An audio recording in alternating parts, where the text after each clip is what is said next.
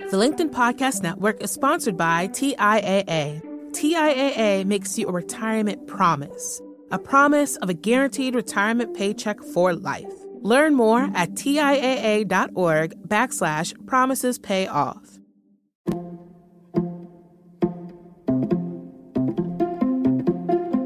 Hey everyone, I'm Leah Smart, and welcome to In the Arena, a LinkedIn self development podcast. Our show explores the vulnerable aspects of the human experience to inspire transformation. Hey, everybody. This week I'm talking to Bruce Feiler. He's a New York Times bestselling author who's written 16 books. He's an American TV host, and his most recent book is called Life is in the Transitions. I came to Bruce's work last year and was intrigued by the fact that his book about life transitions was occurring while the proverbial rug was being slipped out from under all of us. We were at the beginning of COVID, the global pandemic. We were experiencing the highlight of more racial injustice here in the US. We were seeing work being fully redefined. Bruce's book combines thousands of hours of interviews to help us understand what happens when life does transition and how we can work through some of the major ones that we have. He calls these transitions that happen in our lives disruptors. And he says that when a disruptor hits at a certain magnitude that's exponentially worse than our typical disruptors, it becomes a life quake. Now, Bruce found that life quakes involve a fundamental shift in the meaning, purpose, or direction of a person's life, kind of like BCE and then CE. Our life gets marked by a before and after. In his research, he found that there are 30 to 40 life disruptors the average adult will experience. Remember, disruptors are not life quakes. We have everyday disruptors or more normal disruptors, and those happen every 12 to 18 months. They can range from a relationship beginning or ending, health issues, aging parents, children and the many phases they go through, and work, among other things. He found a total of 52 life disruptors. Now, in this conversation, Bruce highlights that he wants to rebrand the idea of life disruptors and life quakes. They're not all bad, as cringy as they sound, because what he found is that there is a real human ability to navigate them and then turn them into constructive experiences. Takes me back to that cliche phrase what doesn't kill you makes you stronger. But the way Bruce looks at it is that lifequakes really do redefine what he calls the ABCs of meaning. Now, ABC is an acronym and it stands for the order in which we look at making meaning in our lives. A is agency. So that's relating to how much autonomy we have, how much control we feel we have over our lives. B is belonging. It's really being a part of a group, a community, or an active family member. And C is cause. It's about doing something that has an impact on the part of the world that we want to contribute to. Now, at any point in our lives, we all have different orders that we place our ABCs. And when life transitions, something changes. It rebalances what we're in need of and what we're seeking to create meaning in our lives. So maybe after a life quake, you go from prioritizing agency and autonomy to truly aligning and joining in with a community. So your life becomes one with that group. Or after you lose a job, maybe you recognize that having autonomy and making your own decisions so you can call your own shots is really what matters. Either way, we reevaluate and shapeshift after a life quake for the next phase. And Bruce says he titled his book Life is in the Transitions because, in fact, there is a richness of life in the middle of these times. Today, we need to change the way we look at our lives. They simply are not all linear. We've got to reset our expectations about life while we stop pathologizing nonlinear events in our lives or the lives of others. It's okay for things to happen in a different order than we are told they will, because what we were told simply doesn't account for the element of surprise, which, according to Bruce's research, life serves us every 12 to 18 months. My big takeaway here no one can define what it means for you to have a normal life because the normalcy is based on a linear model that simply isn't true for all of us. We're not all on some conveyor belt. I don't know about you, but a good number of people that I admire and feel inspired by certainly are not leading linear lives. And while there's nothing wrong with living in this way, we simply must redefine how we perceive and judge those whose lives are not in a linear format. We say they fell off track or they're lost, but truly, I think they're more normal than a lot of us. All right, that's it from me. Grab Bruce's book wherever books are sold. And he's also got a newsletter called The Nonlinear Life, so feel free to subscribe to that through his website. See you in the arena.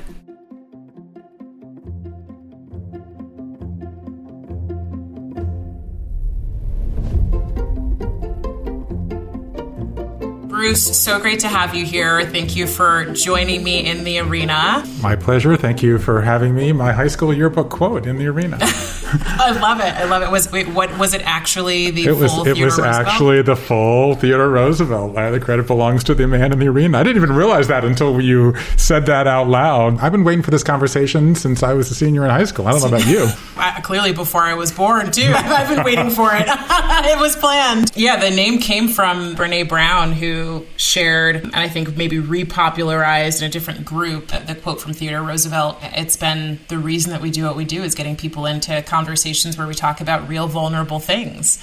Um, so we'll do that today. And for those of you who haven't heard of Bruce Feiler, haven't read any of his books, Bruce is a 15 book author. The book we're going to be talking about today is called Life is in the Transitions, which came out in 2020 when we were all in the midst of lots of transitions as we continue to be today. But one of his most popular books that also became a TV show was The Council of Dads. And that came out because of Bruce's diagnosis with a rare form of cancer, where he asked a group of other dads to help him parent his two daughters and wanted to also then share that story with the world. Well, I appreciate your bringing that up. And, and in a lot of ways, that experience bridges both the book, The Council of Dads, and the book we're going to talk about today, Life is in the Transitions, because I was diagnosed at 43 with an adult onset pediatric cancer. And in many ways, this was the original nonlinear event in my life that made me kind of realize that life doesn't always happen in order and in the order that you expect or that we've all been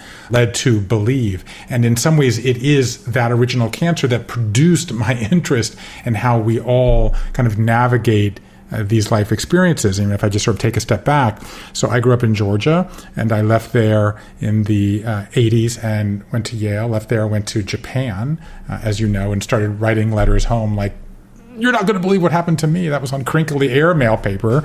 That's how old I am. But when I got back to Georgia six months later, everyone said, I loved your letters. And I was like, great. Have we met? And it turned out that my grandmother had Xeroxed them and passed them around, and they went viral in a sort of old fashioned sense of the word.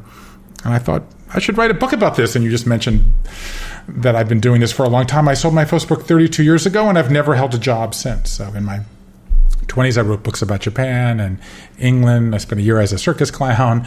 In my 30s, I went back and forth to the Middle East, writing books and making television about the Bible and spirituality and interfaith relations. And this was, in the context of the conversation we're about to have, a kind of linear life. Like I figured out what I wanted to do. I did it for no money. I had some success. I got married and had children. But then in my 40s, I was just walloped by life. First, I got this cancer, as I said, at 43, when my kids were uh, only three years old. That was the year of the recession, and I almost went bankrupt. My family owned a bunch of real estate in Georgia. And then my dad, who got Parkinson's, got very depressed and tried to take his own life six times in 12 weeks. And so it was the back to back of these sort of horrendous life experiences. And I felt life was coming at me from all different directions. And for a long time, I didn't know how to tell the story of all of this. I didn't want to. Um, but when I did, and you mentioned vulnerability, and when I sort of started to tell what was happening to me, it turned out that everybody else had a story about how their life was upended in one way or another. And I sort and I literally called my wife one night and I said, Something is going on. Like no one knows how to tell their story anymore. And I wanted to do something to help. And that's what ultimately launched me in to the experience that has brought us here today. Your story is really powerful, and I would love for you to share what the definition of a life quake is as you were alluding to, the back to back kind of whoppers that hit us in life. But maybe you can share a little bit about how you discovered this. And, and, did you go out looking for life quakes or did you just go out looking for life stories? Well, I love that question. It's a very perceptive one because. I will say that I didn't know what I was looking for. And in part, I didn't know what I was looking for because there's not a language uh, to describe these kinds of events. So to start in the present, what is a lifequake? A lifequake is what we're all going through right now. It is this uh, kind of huge tsunami of change that can lead to a period of being overwhelmed and doing nothing or of growth and renewal. And it often, they, these life quakes come in clumps. So Just when you decide to leave your job, you know, you, you total your car, right? Just when you, your child has an anxiety disorder, it turns out that your mother-in-law needs cataract surgery, right? So these things tend to clump. I call that a pileup. But yes, I got interested in lifequakes because I was going through this lifequake. Now, what I did about it was to go and talk to people. And so I set out and I did sort of the oldest thing imaginable. I went and talked to people. I crisscrossed the country and collected what became hundreds and hundreds of life stories of Americans in all 50 states.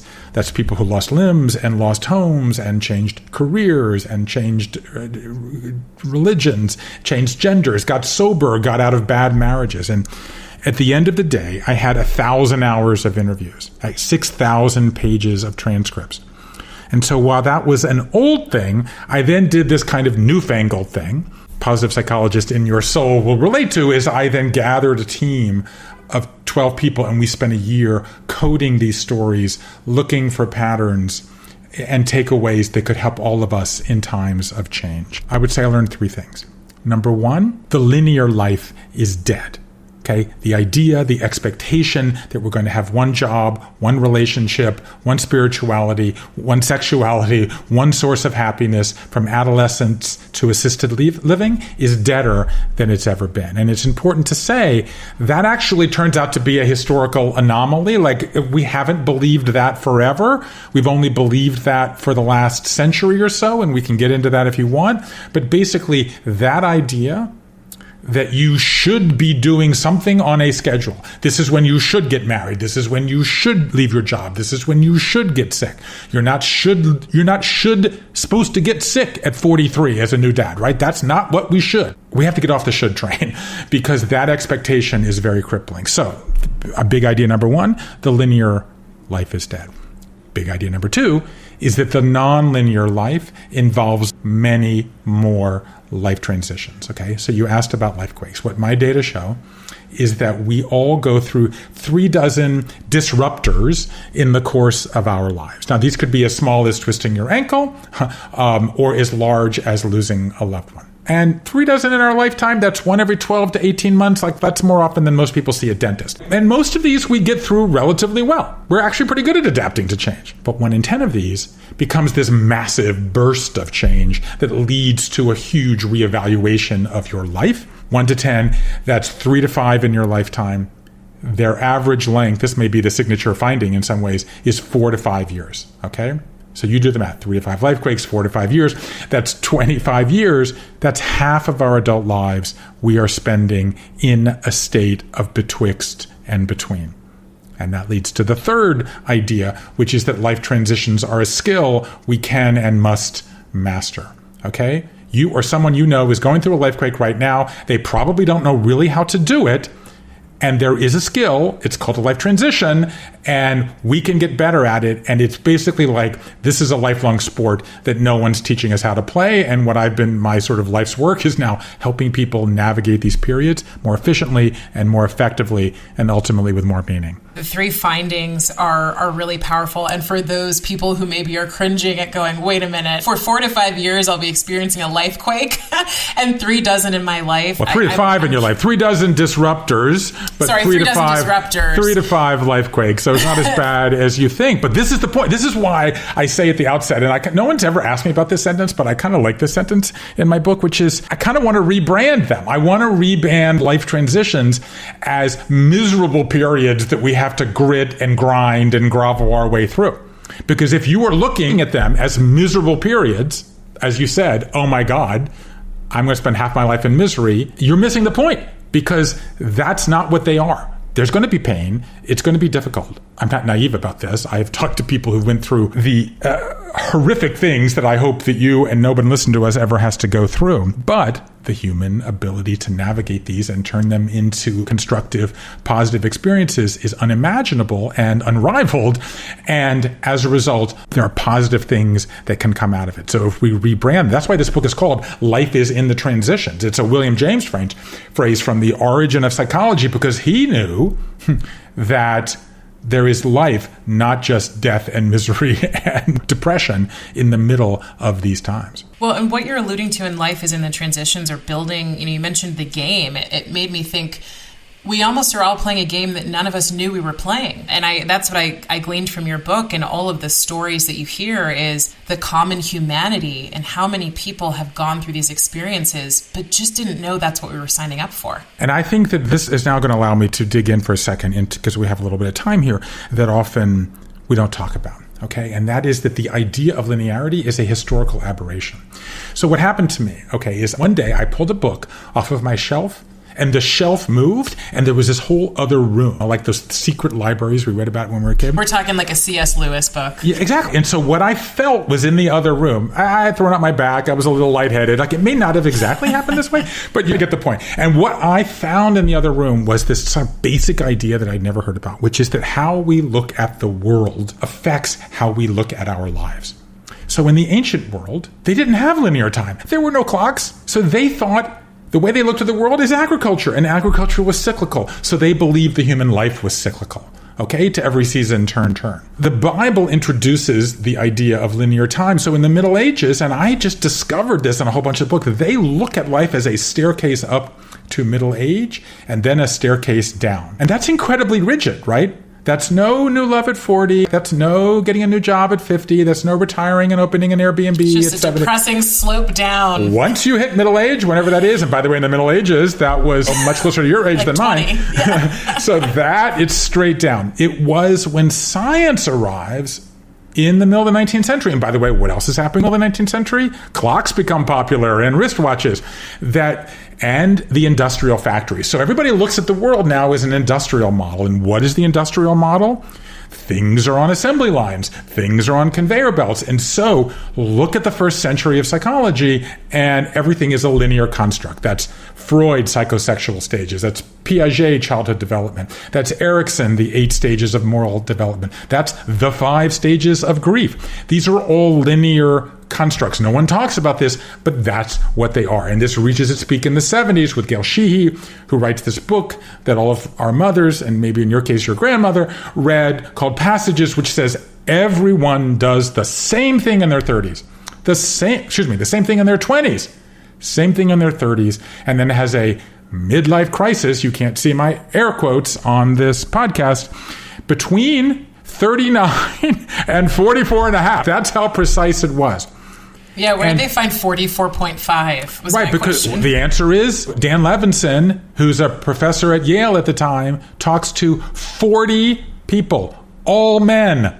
And everything is based. And in fact, the original idea of the midlife crisis, it goes back to Elliott Jaques in the 1950s. He said he didn't even talk to people. He read biographies of famous people, and he said, "Well, I can't talk to. I'm not going to talk to women because you know menopause kind of throws the whole thing off. Well, if menopause throws the whole thing off, and that's now half of the population, and now, hello, I don't have to tell you, half of the workplace, there's something wrong with these ideas, but everybody bought into it. That book sold 20 million copies. Now, what's happened today is we've changed how we look at the world. We have chaos and complexity. We have networks. What is the internet doing? What is LinkedIn all about? Is connecting people. And now we know that the world is more complex, but we haven't changed how we look at our lives. So in some ways, what I'm after is to say it's time that we understand that life is not linear. Our lives are not linear too, and reset our expectations because it's our expectations, to your point, that are what are lagging here. Yeah, the I can say for myself, absolutely. I had that experience, and I'm I'm in my early 30s and I've already had you know multiple life quakes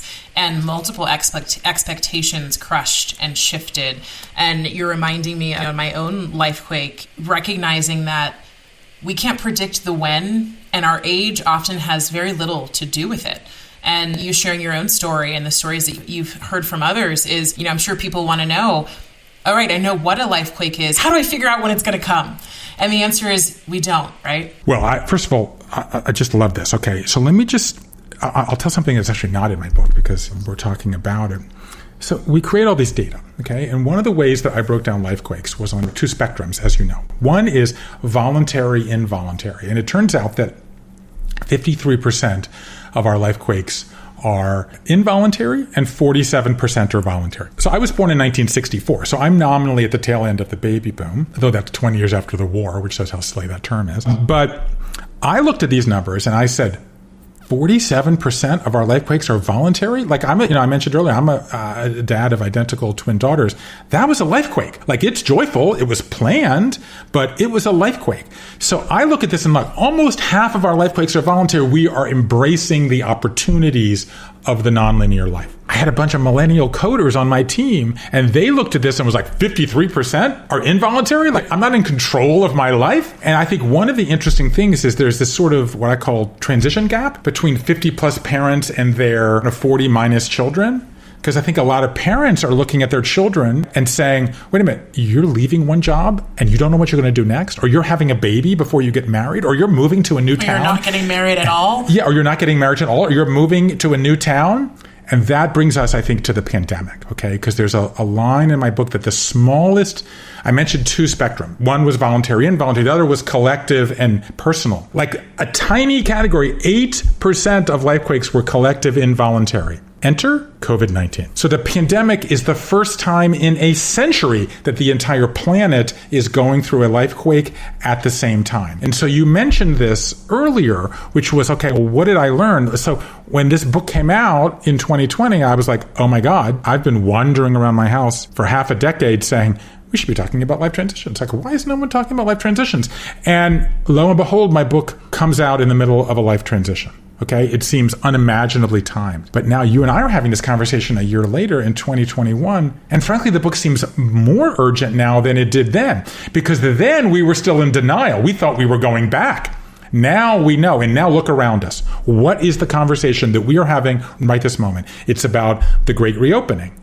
Okay back to work, hybrid work, full time, what's it going to be? Okay. It's about the great migration. It's about people moving. I got an email 10 minutes before I joined this conversation with, Lou, you, with you that from somebody who's the administrator of a local institution around the corner saying, I'm in tears writing this, but I moved to Colorado when the pandemic started and I'm now surrounded by family and friends I made in high school, and I'm not coming back to Brooklyn. Oh, and I can't believe this, but that's more important. So we got the great reopening, we've got the great migration, we've got the great resignation. My wife Linda, who runs an organization that helps entrepreneurs around the world, she's had a dozen people quit in the last month, but the applications that are coming are mind boggling because while some people want to leave their jobs, other people want to pivot to jobs with more meaning. And that's where you want to go in this conversation. And that's exactly right. So the point is what a life quake is, is a pause. It's a breach in the normal that invites us all to ask, is the current balance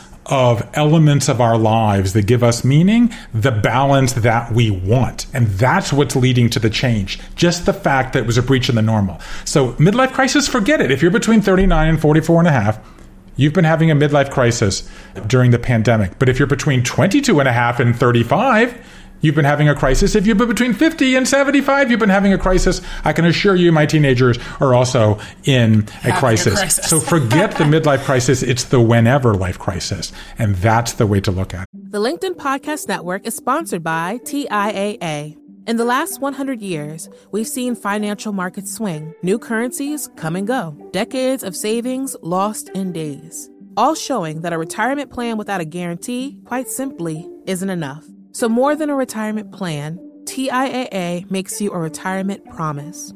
A promise of a guaranteed retirement paycheck for life. A promise that pays off. Learn more at TIAA.org backslash promises pay off. Hi, I'm Tomer Cohen, LinkedIn's Chief Product Officer. On my podcast, Building One, we dive deep into what it takes to build great products. Recently, we had Zach Perret, the CEO of Plaid and he shared about his struggles building a financial app for consumers and how he was able to turn it all around with a critical pivot. Take a listen. I personally couldn't resonate as much with the consumer set that we were trying to reach. I just didn't have that level of empathy. When we made the shift to building a B2B product, though, I was building the product that I wanted. My co founder and I were creating the product that we wanted ourselves, and we had so much empathy for what that product was. Such a great insight. You know, in that sense, we got lucky because we were, we were creating a thing for ourselves. And then the people that we were talking to also had the same problems we did. They were fintech developers. We'd been a fintech developer, uh, we'd been trying to build a fintech product for a year. And so we had such deep empathy. We had such a clear ability to. If you want to hear more of Zach Perret's story and the lessons that follow, listen and subscribe to my podcast, Building One. The the leaving, the great resignation, the great migration, so many different things happening. It, one of the articles that I read about this a few weeks back was around the fact that people are looking for more fulfillment in their lives. And what I loved about your book was you also share that during this breach, right, from the normal, uh, it sounds devastating and hard, but really what it does is open up space for self-reflection and what I loved was creativity. Yeah. So what I want to know, because we know that the midlife crisis isn't real uh, or it exists all throughout our lives, there is no mid in front of it, it's whenever life crisis. I think the pandemic is a great example of something that happens that we can all collectively agree is a life quake. How do we know otherwise, though, when we're in the middle of a life quake? We've been tossing about two words here, okay? Life quake and life transition, okay?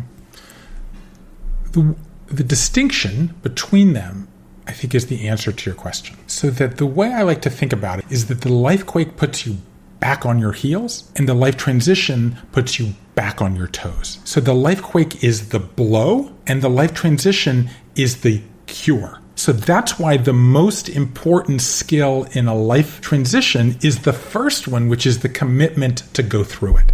With that answer, let me pull back and try to set a little bit more context here. Okay.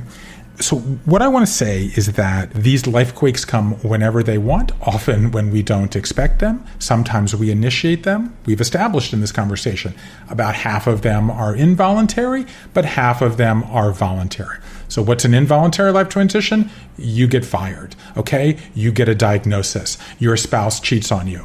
What's a voluntary transition? You leave your job for something else. You move you cheat on your spouse, right? So about half of them are voluntary and about half of them are involuntary. And so that is an important distinction because the pandemic is a collective involuntary transition. We know that everybody listening to this conversation is going through the life quake at the same time. What's different though is how it affects you is different from how it affects me, is different from how it affects her and how it affects him and how it affects they. Okay. So everybody, you know, I talked to someone, for example, who went through 9 11 and was considering going through a gender transition.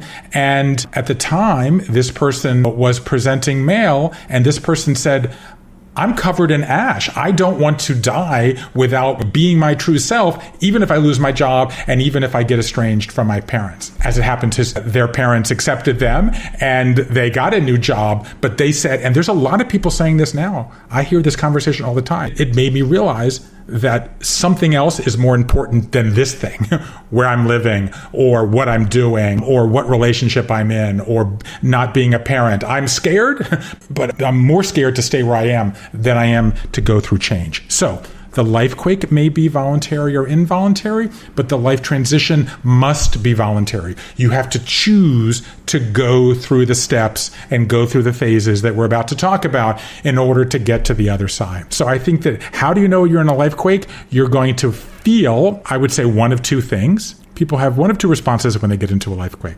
Either they make a 212 item to do list and say, I'm going to get through this in the weekend, or they lie in a fetal position under the covers and say, I'm never going to get through this. No one has ever had this happen to them. Both are wrong, but how do you know you're in a life quake? You feel overwhelmed. How do you know you're in a life transition? You say, it's time to do something about it. I definitely have been, and only recently have I become someone who's like, okay. I'm going to let myself right. lay down, rest, and recognize what's going on. But it's for the sake of getting up and doing yes. 212. Well, and by the way, we'll get to this in a second because that turns out to be a crucial part of it. Actually, the people who are the hyper list makers actually tend to skip the emotional reckoning, which is why it's going to come back later to, on. Yeah, yeah. they're yeah. going to do it sometime along the way, and that's a big theme of mine. Is you can, when we get into that in a few minutes about the various tools, is you don't have to do them in order. That's the kind of the big lie of the five stages of grief is that you must do them in order. It's not only big lie; it's dangerous actually to say that first you have to have anger, then you have to do. No, this isn't the way they work. They come in whenever they come.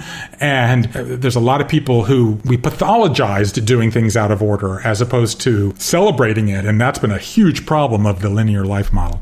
Yeah, one of the things that you talk about is that, that I found really powerful was around, you know, when we get knocked back on your heels, it's like you're in the ring and you just got that big punch, is then meaning making. Mm And what I notice in how you move through the book is you put meaning making in a place I didn't expect it. It was in the beginning slash middle, and I was expecting it towards the end. And so what I loved about that is it felt like what you were trying to say is you get knocked on your heels you make meaning, and part of that meaning making is then moving into deciding to step back onto your toes well, and that's go so through that good. life transition. Oh, that's beautiful. Why, why were you not editing my book? That's a very that's a very sharp that's a very sharp observation, Lee. I appreciate that. I'm uh, actually I'll just take a pause. I'm honored by that. This is a way to answer your last question. How do you know you're in a life quake? A life quake is a meaning vacuum okay, is that the normal way that meaning moves gets changed, okay?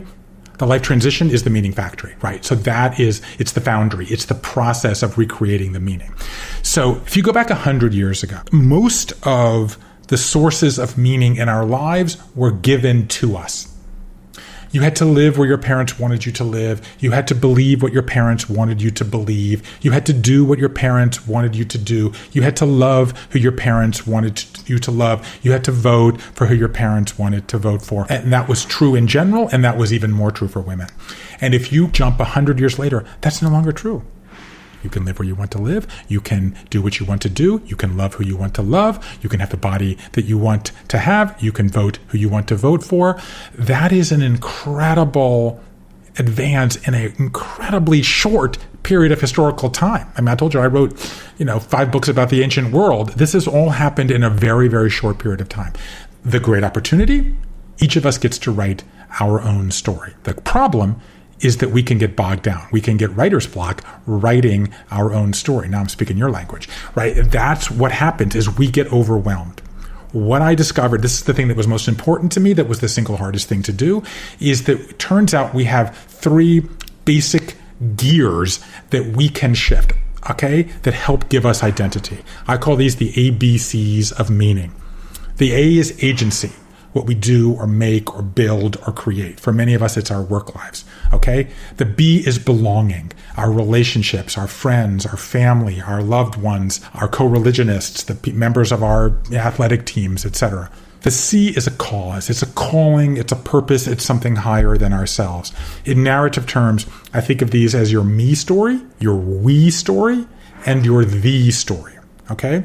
And what it turns out is that we all have all three of these in us, but we have them in different order. So I'm a writer and a creator, right? So I'm very agentic. Belonging, I'm a very involved family member, a super involved dad. Cause is somewhat less important to me. Okay. My wife, Linda, who runs Endeavor, as I said earlier, she gives to her entrepreneurs every day. Then she's a co founder and a CEO. So she's very agentic. Belonging, like, she tolerates the rest of us. So I'm an ABC and she's a CAB. So before I go on, what's your order of ABCs? And well, you know, it's funny when you asked me this before. I said I was like your wife Linda, so I was C A B. I feel like I'm balanced, more balanced though between C and A. B is much further behind. So if I had to give it percentages, it'd be like 40% cause, 40% agency, and maybe 20% belonging. And in my own life transition or in my own life quake, it moved. It was belonging. And that has now fallen to something similar to tolerating the rest of us. Although I do love connection, it does. It's not what doesn't serve the same need it served in my twenties, actually. So that turns out to be the big insight, which is to say, in these life quakes, we shift the percentages. Okay, so the way to think about this is that the ABCs of meaning are like that statue of Lady Justice, but there are three. Probably shouldn't be a lady anymore. That's probably should be outmoded. Should Human be, justice. Exactly, exactly. Gender beyond the binary justice. But the but there are three dishes and not two. And so what happens is in our lives, just as we're living our lives, we get imbalanced. There's more pebbles or coins in one of those. And so what happens in a life quake and a life transition is that you shape shift. So maybe you've been working very hard and you want to spend more time with your family. Maybe you've been a primary caretaker or taking care of an aging relative and you become an empty nester or that person dies, then you say, I want to give back. Maybe you've been giving back and you burn out and you want to do something to yourself. So what happens is in a life transition, and basically to foreshadow a book I'm working on now about work, and a work transition is that we reevaluate because it's that pause and you shape shift and you rebalance the sources of meaning for the next phase of your life. And again, it's a phase. it's not going to be forever. So, if, for example, something that used to be another kind of myth of the linear life is that once you get off the career ladder, you can never get back on. That turns out to be wrong, just literally flat wrong. Because um, so maybe, and if you are someone thinking about pulling back because you want to have children or you need to take care of an aging relative or you just need a sabbatical, it turns out that there is an abundance of career opportunities to coming back on because the linear life is dead and the nonlinear life involves many more life transitions. Now that you have three quarters of women working outside the home, now that you have dads much more involved in parenting than we ever had in successive generations, we were talking about Council of Dads earlier. This is a huge passion of mine that I just wrote a few pieces in Harvard Business Review about this, that dads are much more involved. I actually think a big impact of the pandemic is the kind of membrane that divides work life from family life, which was already becoming more porous over time, that the pandemic has blown to smithereens. In part because you have everybody for a time, in the, at least in the white collar world, working from home in some capacity. I think everybody realized that's important. And the old days when managers, we're talking about this on LinkedIn, that when the managers can say, you go deal with your family problems on your own and we'll send you a fruit basket and you know, let us know when you're ready. That doesn't work anymore for managers either. Managers have to engage with the mental health, the social life, the family life of their workers in a way that seemed unimaginable even five years ago. So all of these things are changing. The reason I'm bringing that up is even my proposition, which I just believe with all my fiber, and I know having done 400 of these interviews at this point, is that nonlinearity is the norm. Even for people who are stable in one area, even if you have one relationship for 50 years, in some ways that gives you permission to make more changes in your work life or where you live or your belief system. Even if you've had the same belief your whole life, you're going to have nonlinearity in your health. Even if your health has been good, your work is probably. In fact, my problem with this idea that you can just graph it with a single line is that it's multidimensional and that you can't separate work from family, from beliefs, from sexuality, from happiness. Because if, even if you're lucky enough to have stability in all of them, you're going to have instability in others. In fact, I would even go so far to say if you have too much stability, you will seek out the instability because now it's no longer stigmatized in the way it used to be. Leaving a job is not stigmatized. Changing your sexual orientation is not stigmatized. Changing your religious belief is not stigmatized. Changing your source of happiness. Maybe it's sports. Maybe it's meditation. Maybe. So everybody is mixing these various elements because of the opportunity of this kind of larger kind of freedom that comes with contemporary life. As we keep doing this, who can imagine exactly what life will look like as we try to come back to some semblance of what we had. I really hate the phrase coming back to normal because I, I, don't think that's not even close to real. One of the reasons I loved you talking about meaning making and, and also making it easy with this ABC model is I personally believe it's something that gets missed. In the midst of chaos, we miss the ability to make meaning if we can't go back and connect the dots. What did you find in your conversations was important about meaning making, and what were the ways that people actually did it? I was surprised by the frequency of these life disruptions. I was surprised that chaos is the norm. I was surprised by the emotional wreckage and the fear and confusion that people feel. That's all the things we've been talking about. But the biggest surprise is that there's actually a structure to these times and that understanding the structure can actually help you go through it. So as I said earlier, people just I'm going to make a 212 item to do list, or I'm going to lie under the covers and with my cat and feel sorry for myself, or some combination thereof. But the truth is, if you look at enough of these times, as I have, they actually have a kind of relatively straightforward structure. So life transitions, let's just start with the basics, involve three phases. These are the what I call the long goodbye, where you accept the emotions and you say goodbye to the past that's not coming back. The messy middle, where you shed certain habits and you create new ones. And the new beginning, where you unveil your new self and you update your life story. Okay. But here's the thing. Okay. It turns out that each of us is good at one of these phases and bad at one of these phases. I call them your transition superpower and your transition kryptonite. Okay. So maybe you don't like the, the middle. Okay. And in fact, the almost 50% of people do not like the middle because it's long and it's confusing. It's two steps forward and three steps back and then one step forward and two steps back. And it's a little bit messy. But some people thrive in that phase. I talk to to consultants and to list makers and people who, who are very good at that. Okay, four in ten don't like long goodbyes. They I liked having that person in my life. I liked having my legs before I lost them in a jeep accident in on the hills of north of Grand Rapids as a Costco forklift driver. I, I talked to had happened to him. Maybe I liked having that particular job. Okay, but some people thrive in that. Some people are good at turning the page and moving forward. Some people are very good at identifying their emotions. So the point is, you're good at one of the. Let me just ask you, which which of those three phases are you best at? I'd say I'm probably best at new beginnings. Okay. I'd put new beginnings and then messy middle and then long goodbye. Fine. So you're bad at long goodbye. So fine. So yeah. my feeling is start at the new beginning. This is my this is what's my big takeaway from this? Start at the phase you're good at. Go ahead, start the new thing. Write the book, okay? Open the Airbnb, okay? Start the new relationship. Okay, that's great. Transitions are hard. Start at the phase you're best at build confidence, and then go from there. The mistake people what make. What I loved is that you said you, you made this nonlinear. So, so first Everything of all, everything you're doing is that it's nonlinear. you're not going to do these in order. It's impossible. The person who invented this idea of life, life transitions was a guy named Arnold van Gennep, who was a German anthropologist who came up with rites of passage. And the way he described it was you're in a room, you leave the room, you walk in the hallway, and you walk into the next room. Okay? That's a very linear model. That's not at all how it happens. Imagine a relationship, okay? Maybe someone's cheating. That means they're already in the new room and they haven't said goodbye to the old, okay? Or a lot of people leave, go stick their head in the new room. I'm not ready for that yet. And they go running back to the old room, okay? Or maybe you've gotten divorced and then started dating someone new and you have children. Well, you're always in the old room. You're always interacting with the person behind. So the point is, these do not happen in order. Don't stress about that. Don't pathologize that. You're not doing it wrong if you're starting out of order. Start with what you're good at. The mistake people make is then not to go back and do the part they're they're worst at. And I think then that gets to what I identified inside these three stages, which is these seven tools of mastering a life transition. Nobody does all seven. No one does them in order.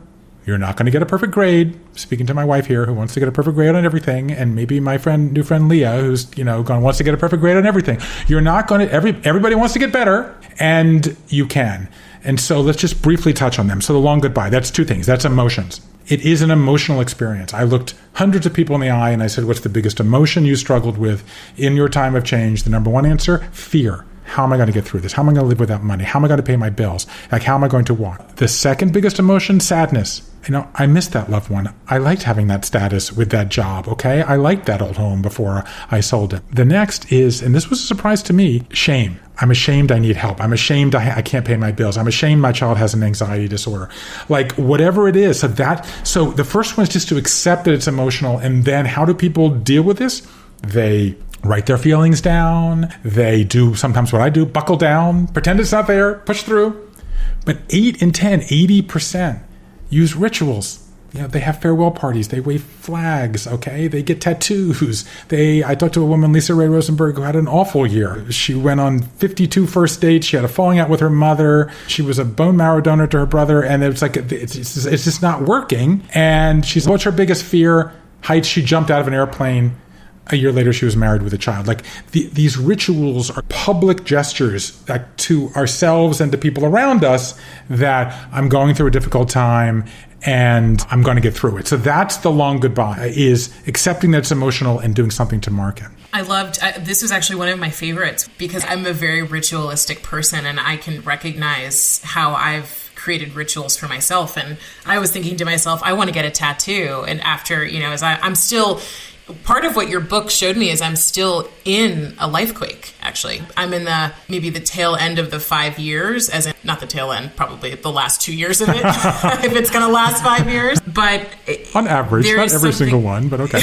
on average, yeah. Hopefully, mine's quicker. But you know, the, this idea of ritualizing and marking, I've done this in other circumstances where something big changed. You know, the end of a relationship, the end of a career, or the end of a something. To allow yourself this space to both accept it, but then to close it out feels so powerful. And it's something I think a lot of us avoid too. It's like the full acceptance of what has happened in this long goodbye phase. Well, let's go back to the ABCs of meaning. Part of it is agentic. Okay, what is a life quake if not something that you can't control? And and so, what is a ritual? It's a small act of control. If you look at what rituals do, first of all, it's agentic, like you're doing something to mark it. Often, not all of them, but many of them are interactive. a party, a trip, a journey, a ceremony. So often they are belonging oriented. And then sometimes they're even cause oriented, right? A lighting of a candle, a saying a prayer. It's basically, I think at its corest level, it's an act of taking charge, right? It, it is a mechanism from going from the heels to the toes, as we were talking about. And what it does is prepare us for what comes next. So you asked a couple of questions about this, so let me dig into it. Then you're in the messy middle. So the messy middle involves, say, two, two fundamental acts. One is shedding, and sometimes it's things that you liked, like money or status or a car or a house or uh, rituals that you have with your children. Now you're an empty nester. But a lot of those things people shed are things that they don't like. I talked to this woman, Lee Wintz, and she was a nonprofit executive, and she went through cancer, a divorce, and a career change at the same time. And the thing that she shed was her habit that every time she walked into the house when she wasn't feeling good, she opened the refrigerator and looked for something to eat. And she lost 60 pounds. So people shed things that they don't like, but also, so that's just a tip. If you're going through a life transition, find something, a habit, a ritual, or something you do that you don't like, and try shedding it. And what that does is it makes way for, as you said, one of the most inspiring, at least to me, parts and tools of a life transition, which is creativity, which is people turn to astonishing acts of creativity. And actually, they sing, they dance, they take up ukulele, they spin a baton, they paint birdhouses. I talked to this guy Zach Herrick, who was an army sergeant in the military, had his face shot off by the Taliban, and he suicide ideation, just a horrific. Like my life is over. He had 31 surgeries between his nose and his chin. I just told the story in a TED talk that I gave. And at the bottom of his life, his mother said, "Why don't you learn to cook?" He had to have his tongue sewn back on, and so I couldn't eat spicy food. So he learns to cook, then write poetry, then paint he says to me, I used to get out my hostility by splattering the enemy with bullets. Now I splatter the canvas with paint.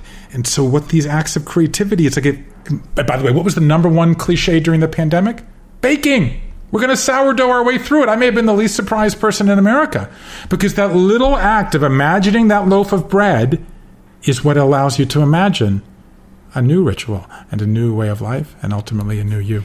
Um, that that story of Zach was incredible to read and heartbreaking to read and then to see the maybe it's cliche or maybe it's um not a good thing for me to be saying this now after reading Lifequakes, but he did get a happy ending at the end of what you shared. Is you know he started to paint, he started to cook, he met someone that could look past some of the challenges he'd had with his deformities in his face, and he seemed to be moving towards what could be a really powerful life. I found myself with these stories thinking, where are they now? And hoping for this amazing thing, but also now aware that they will have more challenges too, just like all of us. Well, that's certainly true. And but yeah, I'll just was the story about Zach. The Wall Street Journal was kind enough to run this full excerpt of this, and they sent a photographer, and it was him next to this huge painting in an art gallery. He's having art shows now. Uh, I think he started his own company, but it is going to come again, which is why the part of the new beginning, and it doesn't surprise me now that you say it, you tend toward the new beginning because the essential act there is updating your story, right? This is fundamentally a storytelling experience, right? The way to think about a lifequake is as an autobiographical occasion. Okay, in which we are called on to rethink and revise and retell our life story and add a new chapter that you went through this time and this is what you learned. And that's what happened with my dad. When my dad went through this period where he uh, wanted to end his life, I started sending him a question every Monday morning. Tell me about the toys you played with as a child. Tell me about the house you grew up in. This man had never written anything longer than a memo. He couldn't even move his fingers at the time. But he would write these answers one, two pages at a time. And this went on for the next seven years until my dad, just this month, has create has finished a 65,000 word memoir, one story, one question, one life affirming narrative at a time. And that's the essence of what it means to go through a life quake is to revise your life story. The Italians have this great expression for this, which I love, which is lupus in fabula, the wolf in the fairy tale. If I asked you the elements, or asked anybody, listen, what are the elements of a fairy tale? People would say the hero, and then they would say the happy ending. But that's not what makes it a fairy tale. What makes it a fairy tale is the woods. What makes it a fairy tale is what happens in the woods. What makes it a fairy tale is the wolf. And so, what lupus in fabula means in Italian is just when life is going swimmingly, just when our dreams seem poised to come true, up shows a wolf and threatens to destroy it. And that wolf can be a wolf, or a demon, or a dragon, or an ogre, or a downsizing, or a tornado. Here's the thing that I learned is that you can't banish the wolf or the wolves, and that's okay. Because if you banish the wolf, you banish the hero. And if there's one thing I learned is that we all need to be the hero of our own story. And the way we become the hero is by getting over, around, or through the wolf in some way. That's the reason that we have fairy tales, after all, and why we've told them century after century, night after night, is that they turn our nightmares into dreams you've had me thinking about, and I know you write a little bit about the hero's journey in here um, and about this. We start with this normal life, and then we have this inciting incident, and then we can say yes or no to the call. And the life quake, given half are involuntary, you better say yes, um, because because otherwise, I don't know what the answer is. Did you come across anyone who felt they hadn't made it through a life quake? I asked everybody how how long that their life quakes took, and I would say that the reassuring thing here is that 90% of the people say they got through it. And most of the 10% who didn't said they were still in it, either because it was too soon or because they just had embraced this life of perpetual change. So, no, to me, the headline is 90% of people say they get through their life quakes. And I think at this moment where everybody is struggling with something, where everybody lay in bed last night or had a cup of coffee this morning and looked out the window and wondered, Am I going to get through this? Should I make this change? If I make this change, how am I going to sell it to my loved ones? What's going to be the impact of those around me? My message to you is I was where you are. I met people who were in places that you hope and I hope you never have to get through. That's what propelled me to go on this journey. And what they're, and I believe that what they taught me can help you. So if you come on this journey with me and you meet these people, not only you're you going to read these incredible stories, but you're going to get actual practical doable things that you can execute tonight, tomorrow, 2 weeks from now, 3 weeks from now, 3 months from now. So there is knowledge out there. We can get through this together, and if I've learned anything, it is that we will. Uh, Bruce, what do you believe that we all need to make it through our life quakes? a language that we often feel doesn't exist, an understanding that they have structures and tools and ways of walking through the woods. And number three, a realization that we control the story that we tell. I'm going to give you one advice on the way out. It is a simple act of storytelling. Nail the ending. Nail the ending. I could tell a story about a positive thing. I got this big award at work and they threw this party for me and there was cake and i got my picture in the, the front of the office as employee of the month. You know my rival didn't show up and my wife is too busy and my kids didn't care. That is a up story with a down ending. I can tell a down story. My dad died. There was a wreck. But i can tell that in a way that has a more affirmative ending Grandpa died, but you know what? The family came together. We hadn't seen each other in this way in a long time. We realized how much we enjoy being with one another. We've decided to have a reunion the following year on Happy Returns. 80% of uh, years ago, I wrote a column in the New York Times. Most family reunions come out of a funeral, actually. So, what that is, is a way to tell a down story with an up ending. You control the story that you tell about your lives, even the most miserable parts of your lives. Use positive language, talk about moving forward and find something constructive that comes out of it, that will help you get through the life quick. So, number one, know that it has a language. Number two, knows that it has a structure. And number three, know that it has a story that will be told about it that you control the writing of. It's empowering for each of us to know that we can change the way we look at the world, change the way we look at our lives. And like you said, we can nail the ending. And if we can nail the ending, it looks like we're at least buckled up and ready to go before that next life quake hits. we can get through this, everybody. I appreciate your inviting me. This was a, an honor and a delight, and uh, uh, we'll get through this, everybody. Trust me. Absolutely. Love it. Thank you so much, Bruce. My pleasure. Our show is hosted by me, Leah Smart, and is produced by the amazing LinkedIn media production team. Gratitude to Dan Mills, Nicole Roach, Andy Ta, Katya Kostakova, and Lamia Bowden. Dan Lujan is the mastermind behind the scenes. Chris Eldridge did our cover art, and our music is from the ever growing collection of APM Music. If you like our show, go on Apple Podcast to subscribe and rate us. And if the spirit moves you, leave a review. It helps our work get out to more people like you who benefit from it. And if you want to stay in touch, subscribe to our newsletter. It's on LinkedIn and it's called In the Arena. And lastly, you can feel free to email me at inthearena at linkedin.com. Thanks for coming on the journey with me, and I'll see you next time.